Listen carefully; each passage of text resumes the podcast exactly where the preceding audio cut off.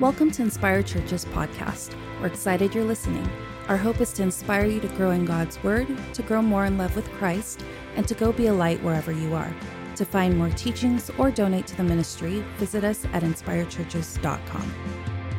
Good morning. My name is Philip. I'm one of the pastors at Inspire, and I'd like to welcome all of our friends and our family for joining us this special, um, happy Easter morning.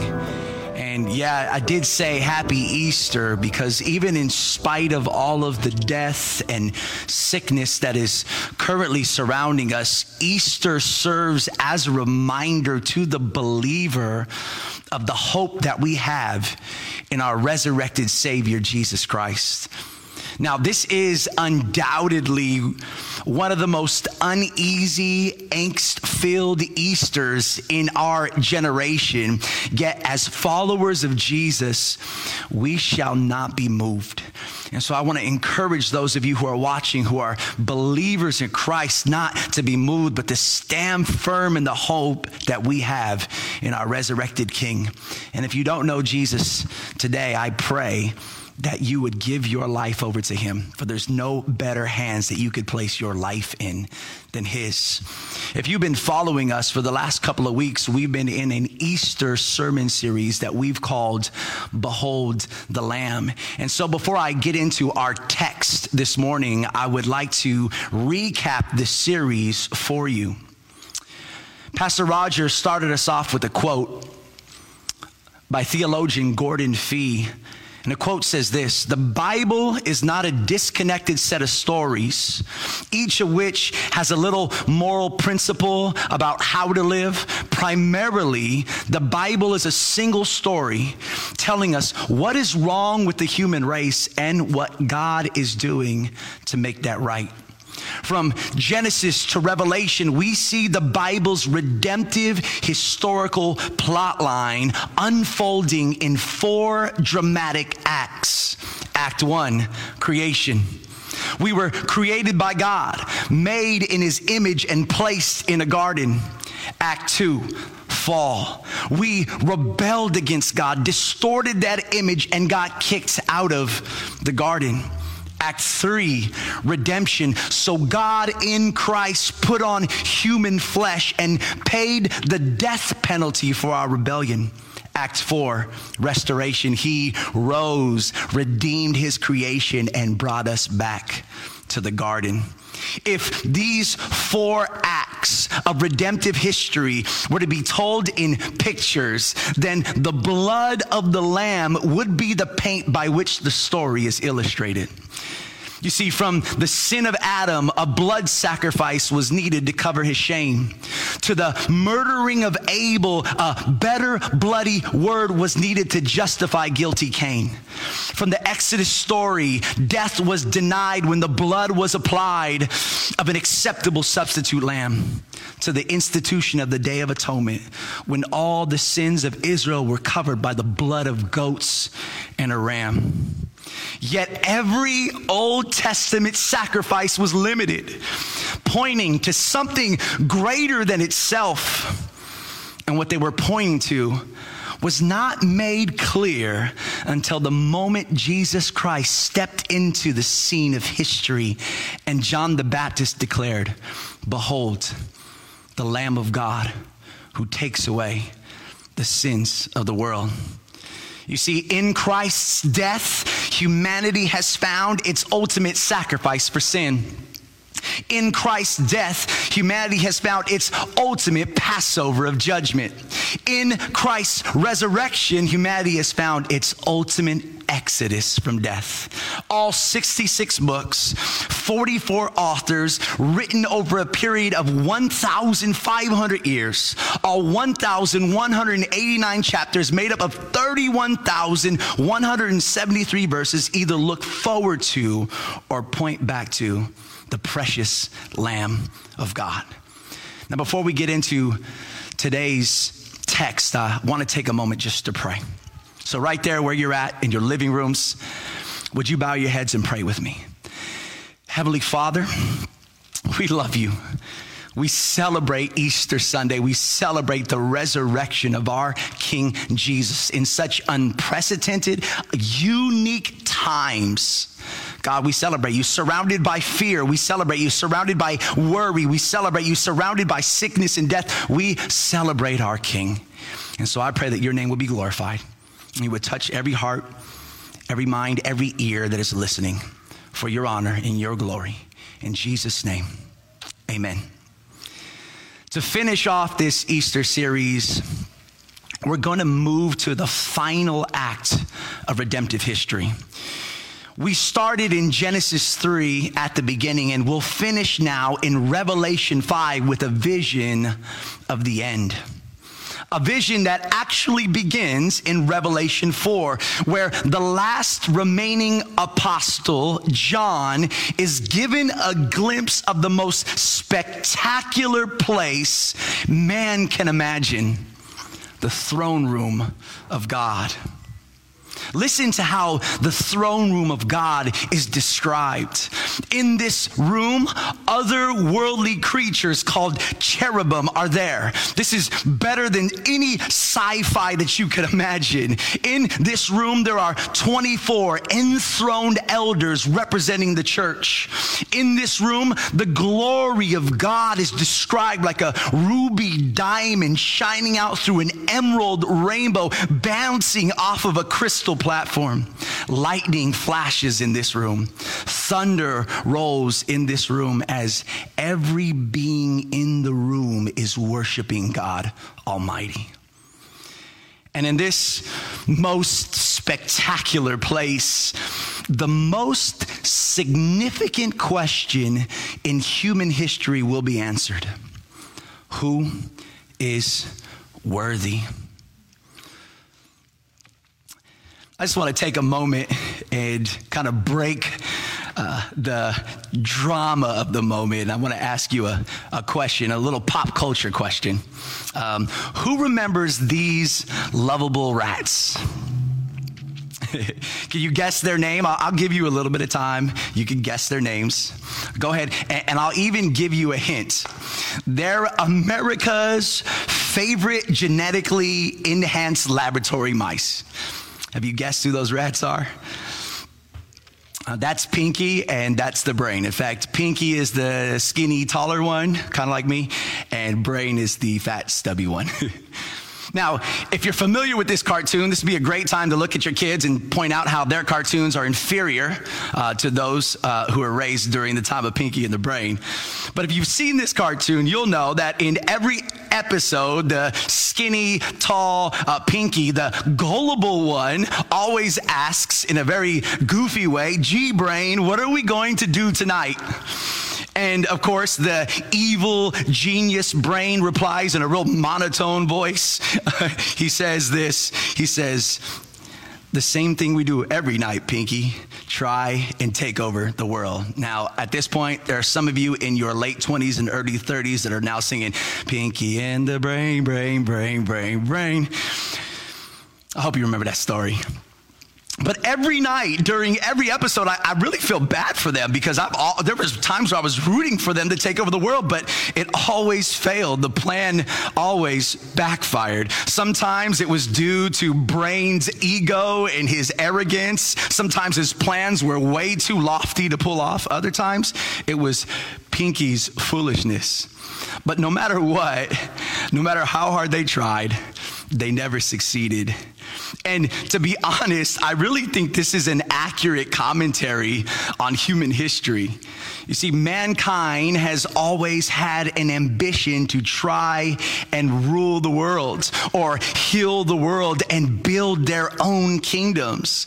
Uh, crazy men, like maybe you're familiar with Jim Jones, tried to create a utopian society by taking herds of people and moving them and, and trying to build a, a perfect place where nobody goes hungry, a healthy place where all have access to free universal health care, a, a wealthy place where the discrepancy between the rich and the poor doesn't exist. Then there were conquering men in history like Alexander the Great that tried through war to become global monarchs.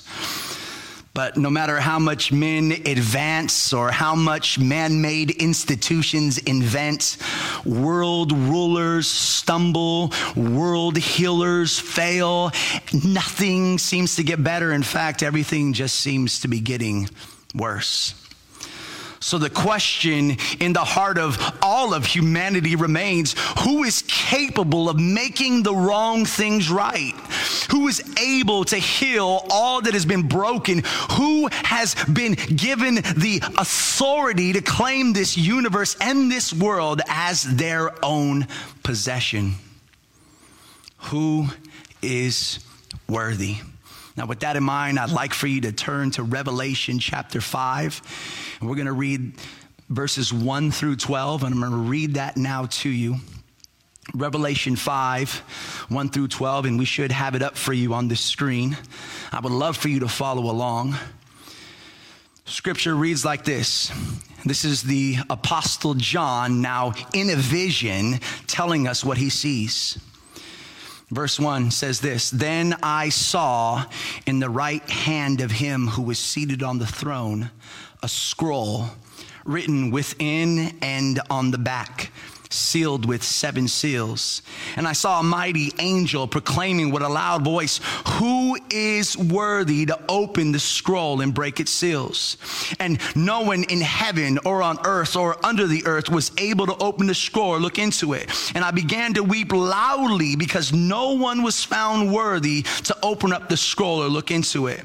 And one of the elders said to me, Weep no more. Behold, the lion of the tribe of Judah, the root of David, is conquered so that he can open the scroll and its seven seals. And between the throne and the four living creatures and among the elders, I saw a lamb standing as though it had been slain with seven horns and with seven eyes, which are the seven spirits of God sent out into all the earth. And he went and took the scroll from the right hand of him who was seated on the throne. And when he had taken the scroll, the four living creatures and 24 elders fell down before the Lamb, each holding up a harp and golden bowls full of incense, which are prayers of the saints. And they sang a new song, saying, Worthy are you to take the scroll and to open its seals. For you were slain, and by your blood you ransomed people for God from every tribe and language and people and nation. And you have made them a kingdom and priests to our God, and they shall reign on the earth. Then I looked and I heard around the throne the living creatures and the elders, the voice of many angels, numbering myriads of myriads and thousands and thousands, saying with a loud voice, Worthy is the Lamb who was slain to receive power and wealth and wisdom and might and honor and glory and blessing. Wow.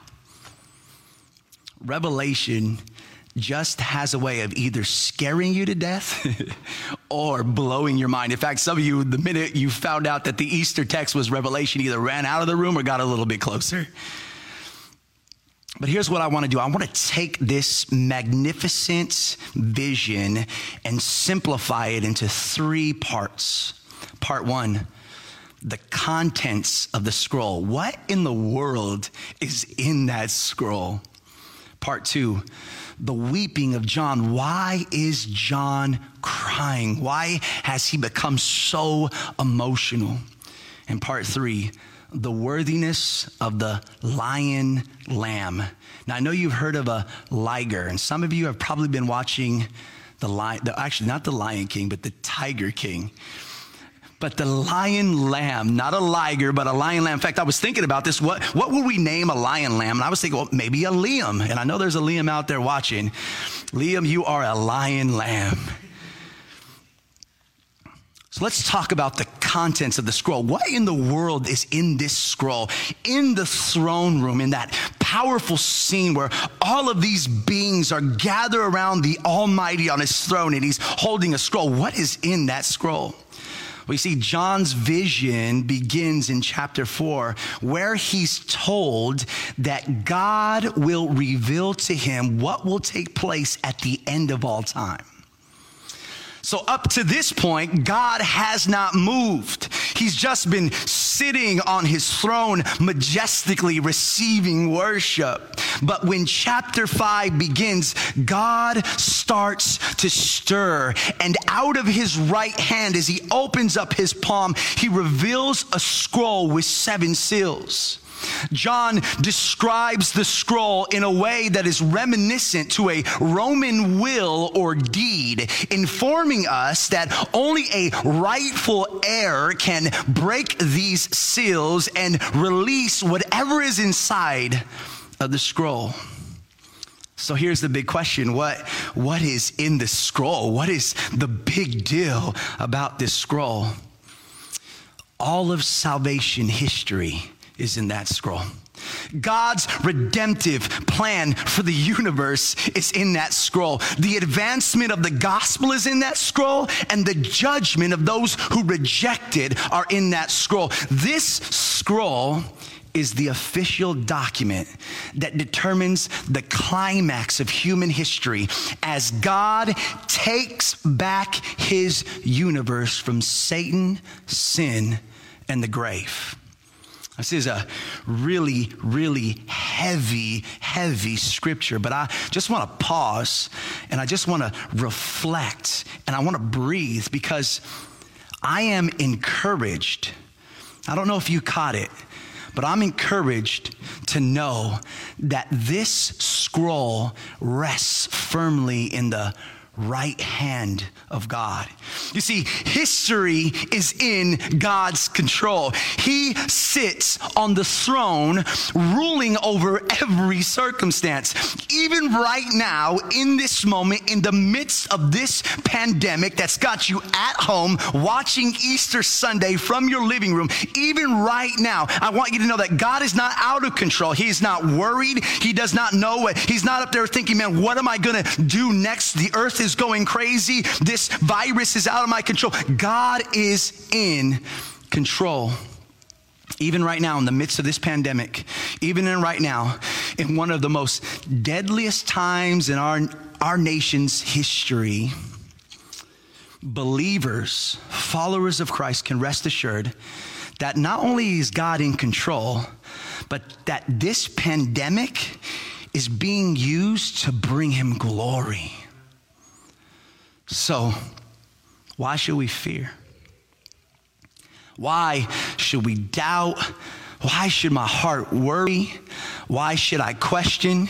If you're a follower of Christ, this is our moment because God is in control. We can operate in faith and not fear, and that's not a cliche. Because God is in control, we can operate in confidence and not uncertainty. Because God is control, we can operate courageously and not cowardly.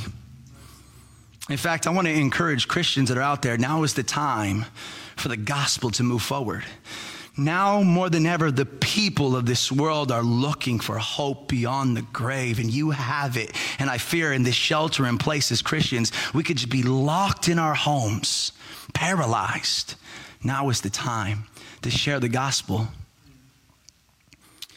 Here's a provocative thought if the scroll really does contain all that God has done and will do to make things right, then inside of the scroll, if you think about it, lies the hope of everything that has ever been created. You see, all creation grows for what's inside of that scroll. All believers everywhere for all time groan and long for what's inside of that scroll. Because rolled up in that scroll is the final plans that will make all things new. So when the angel asks, Who is worthy to open the scroll? and nobody seems to respond we can understand why a grown man like John would begin to cry. This brings us to our second point the weeping of John.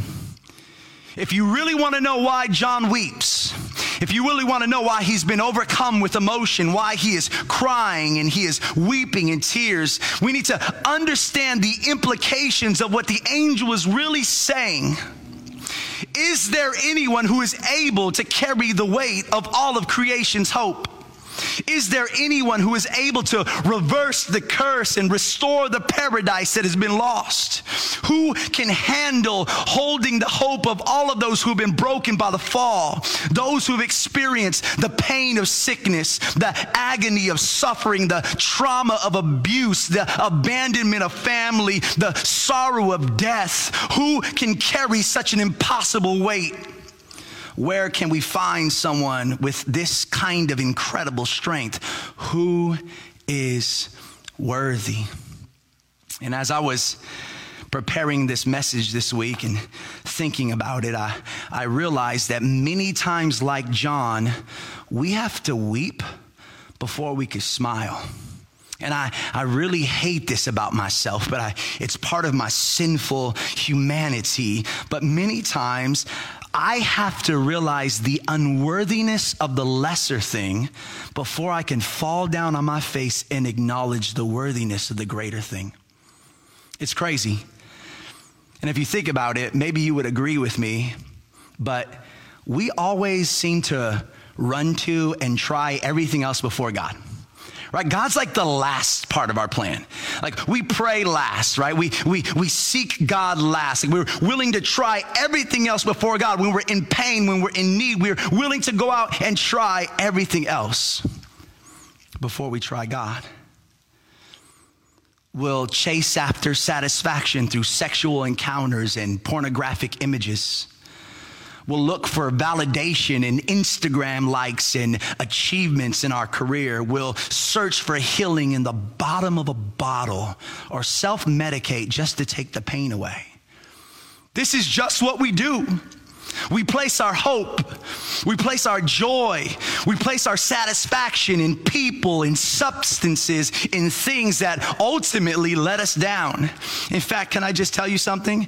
These things that we create end up becoming things that dominate us. They become our idols. And before you know it, we are at their mercy, bowing and worshiping and answering to their every command. Idols make for cruel masters. And it's okay. It's okay to be honest right now in your living room. I mean, I want to be honest with you. It's okay to, uh, to understand that sometimes even God will allow us, hear me out, sometimes God will even allow us to build and worship false idols so that we can finally come to the conclusion when those idols let us down Nobody is worthy.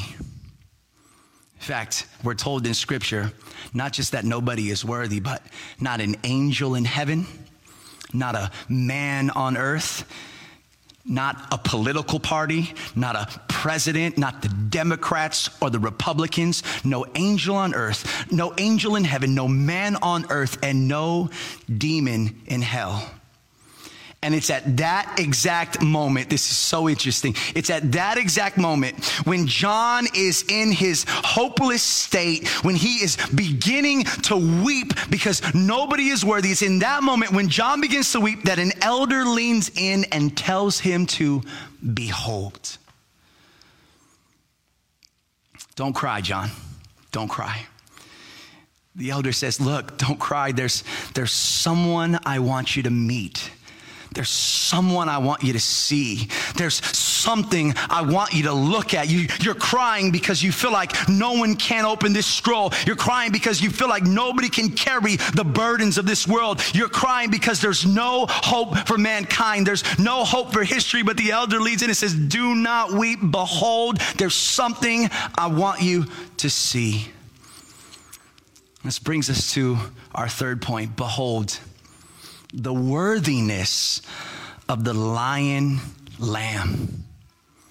This is so fascinating to me. Pay close attention. The majesty and beauty of all of Christianity is encapsulated in this next point. Are you ready? Listen closely. The elder describes a conquering lion but when John actually sees a lamb that has been slain, Let me say that again.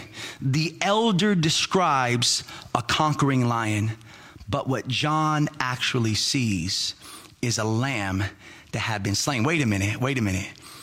The elder tells John, What you're gonna see, what you're gonna behold is a conquering lion. And so John, waiting to see a ferocious beast, turns around and looks, and instead of seeing a lion, he sees a lamb.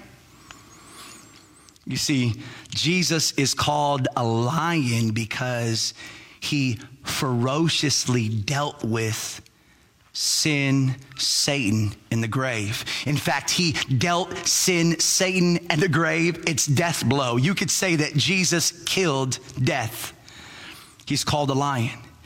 Yet he's revealed here as a lamb because he has sacrificially laid down his life. Are you getting it yet? Listen, the lion conquers because he's willing to use the tactics of a lamb. He conquers because he lays his life down.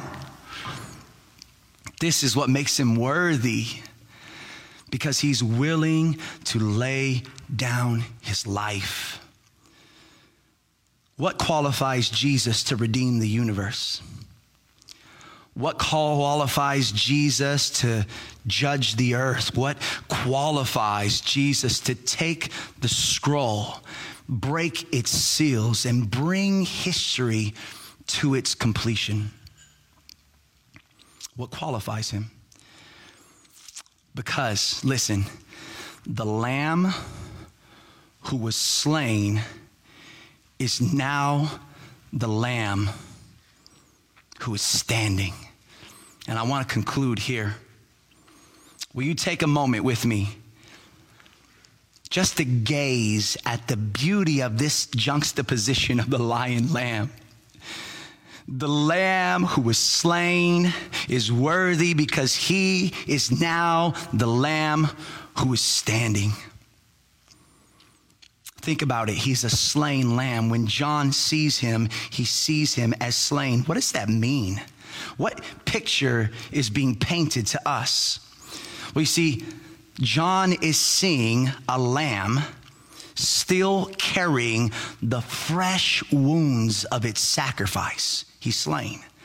But that lamb that is still showing his wounds is not down in the grave, but he is standing up alive. At the same time, the lamb is on its feet and he is risen. He is alive. This is the Easter story, Act One, creation. We were created by God, made his image, and placed in a garden. Act Two, fall. We sinned against God. We rejected and We submitted to idols and got kicked out of that garden. Act three, redemption. So God in Christ, the unblemished lamb, became the lamb who was slain. Act four, the final act, restoration. The slain lamb is now the standing lamb, ready to make all things new.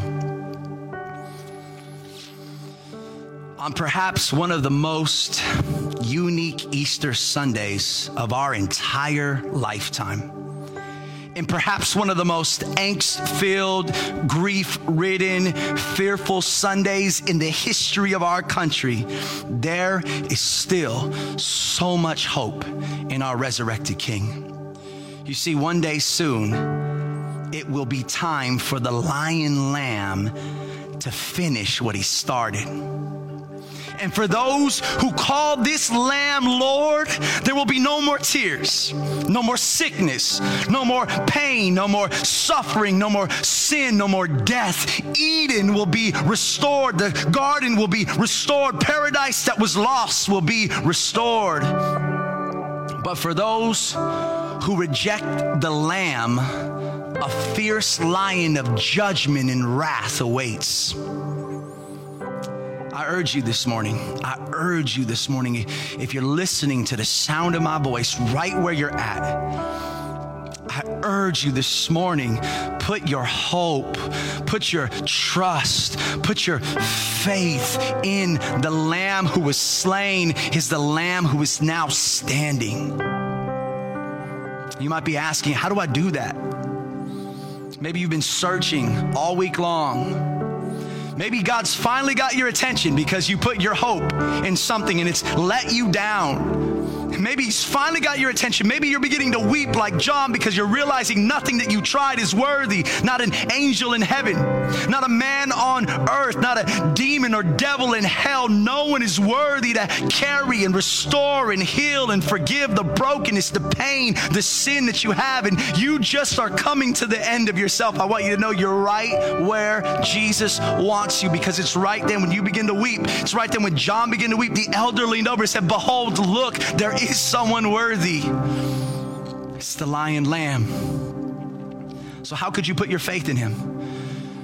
How could you put your hope in him? How could you put your trust in him? How could you walk away from this unique online service feeling like Jesus has touched you and that he's become your friend? It's really simple.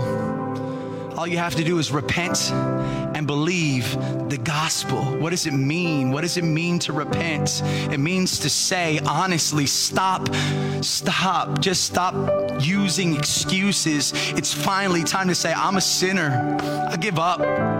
Everything that I put in my hands, I, I destroy, I fumble. I'm a sinner. Repent, what does that mean? It means to say I'm a sinner. And you know what also means? It means I cannot save myself. There's not amount of good works that I can pile up. A lot of you out there think that salvation is like a like a, a weight system and, and that when you get to heaven, God's gonna weigh your good works versus your bad works. And if you got more good works, you're gonna get into heaven. Guess what? Your bad works outweigh your good. You will never make it. That is hopeless. You can't save yourself. You're doomed. The wrath of God is coming and you deserve it. How? How can I be saved? Repent, admit you can't save yourself. But you don't just stop there. And then you believe. Believe in what? Believe in what? Believe that there is somebody who is worthy.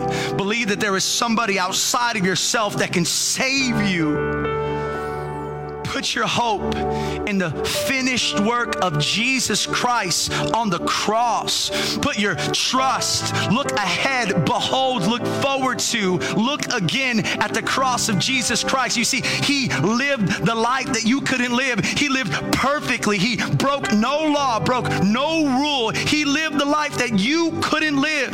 And then He was put on the cross. And when He was put on the cross, two things took place. Number one, He took your sin upon Himself. And as he was there brutalized and slain, he was taking the wrath of God that you deserve upon his own shoulder. Number two, he not only took the wrath that you deserve because of your sin, but then he imputed to us, he gave to us, he gifted us his righteousness so that if you would put your faith in this, if you would put your trust in Jesus, when the Lord God looks down at you, He does not look down at you and see your sin. He does not look down on you and call for His wrath, but He looks down at you and He sees the perfect, unblemished, spotless Lamb of Jesus Christ. What a Savior He is. What a gift that He can give us that no one else can. He is worthy. My only hope for salvation is in the finished work of Jesus Christ on the cross. I hope in nothing else. I lay down all the idols that I built with my hands and I look to Jesus as He is the only one who saves. And He is worthy of our power, our honor, our blessing, our glory forever and ever and ever. I love you so much. If you don't have a church home, if you don't have a family to connect to, we're here for you. But I implore you today to reflect and behold on the only one who is worthy Christ Jesus, our Lord. Hope you were able to sit back and worship in your living rooms even with your children around. Parents, I want to encourage you now is the time to allow them to see you give Him praise, to allow them to see you give Him glory. Every week we come back together in communities. We call them Zoom Connects. We meet online, and I want to invite you to look into joining us this week and we explore the sermons through questions. And we have three questions that I just want to give out today. And if you can't make a Zoom, then maybe you can screenshot these questions and you can pray through them this week as you listen to this message. Question number one How does knowing God's sovereign control over the past, present, and future help you overcome fear in troubling times. And if this has been difficult for you, especially in this season, we want to invite you to share your process with us. Number two, in our own search for something that is worthy, like John, we often have to experience tears of disappointment, letdowns. In your search for joy, in your search for hope, significance, or satisfaction, how has your disappointments led you to Jesus? And finally, number three, the conquering lion is revealed to John as a lamb who was slain. How can this beautiful juxtaposition lead you to worship? How do you see both these realities, the lion and the lamb, playing out in the ministry of Jesus Christ? We hope that you would join us in our Zoom Connects as we dive deeper and we continue to behold the Lamb. We love you. Happy Easter. The resurrected King is on the throne and he is in control. And for that, we give him praise. God bless. Thank you for joining us for this week's Inspired Churches podcast. Don't forget to share or subscribe to join us every Sunday. You can keep up with Inspired Churches through Instagram at Inspired Churches or on Facebook at facebook.com slash inspired churches. To support the ministry, you can click on the link in the description or visit us at inspiredchurches.com for more information.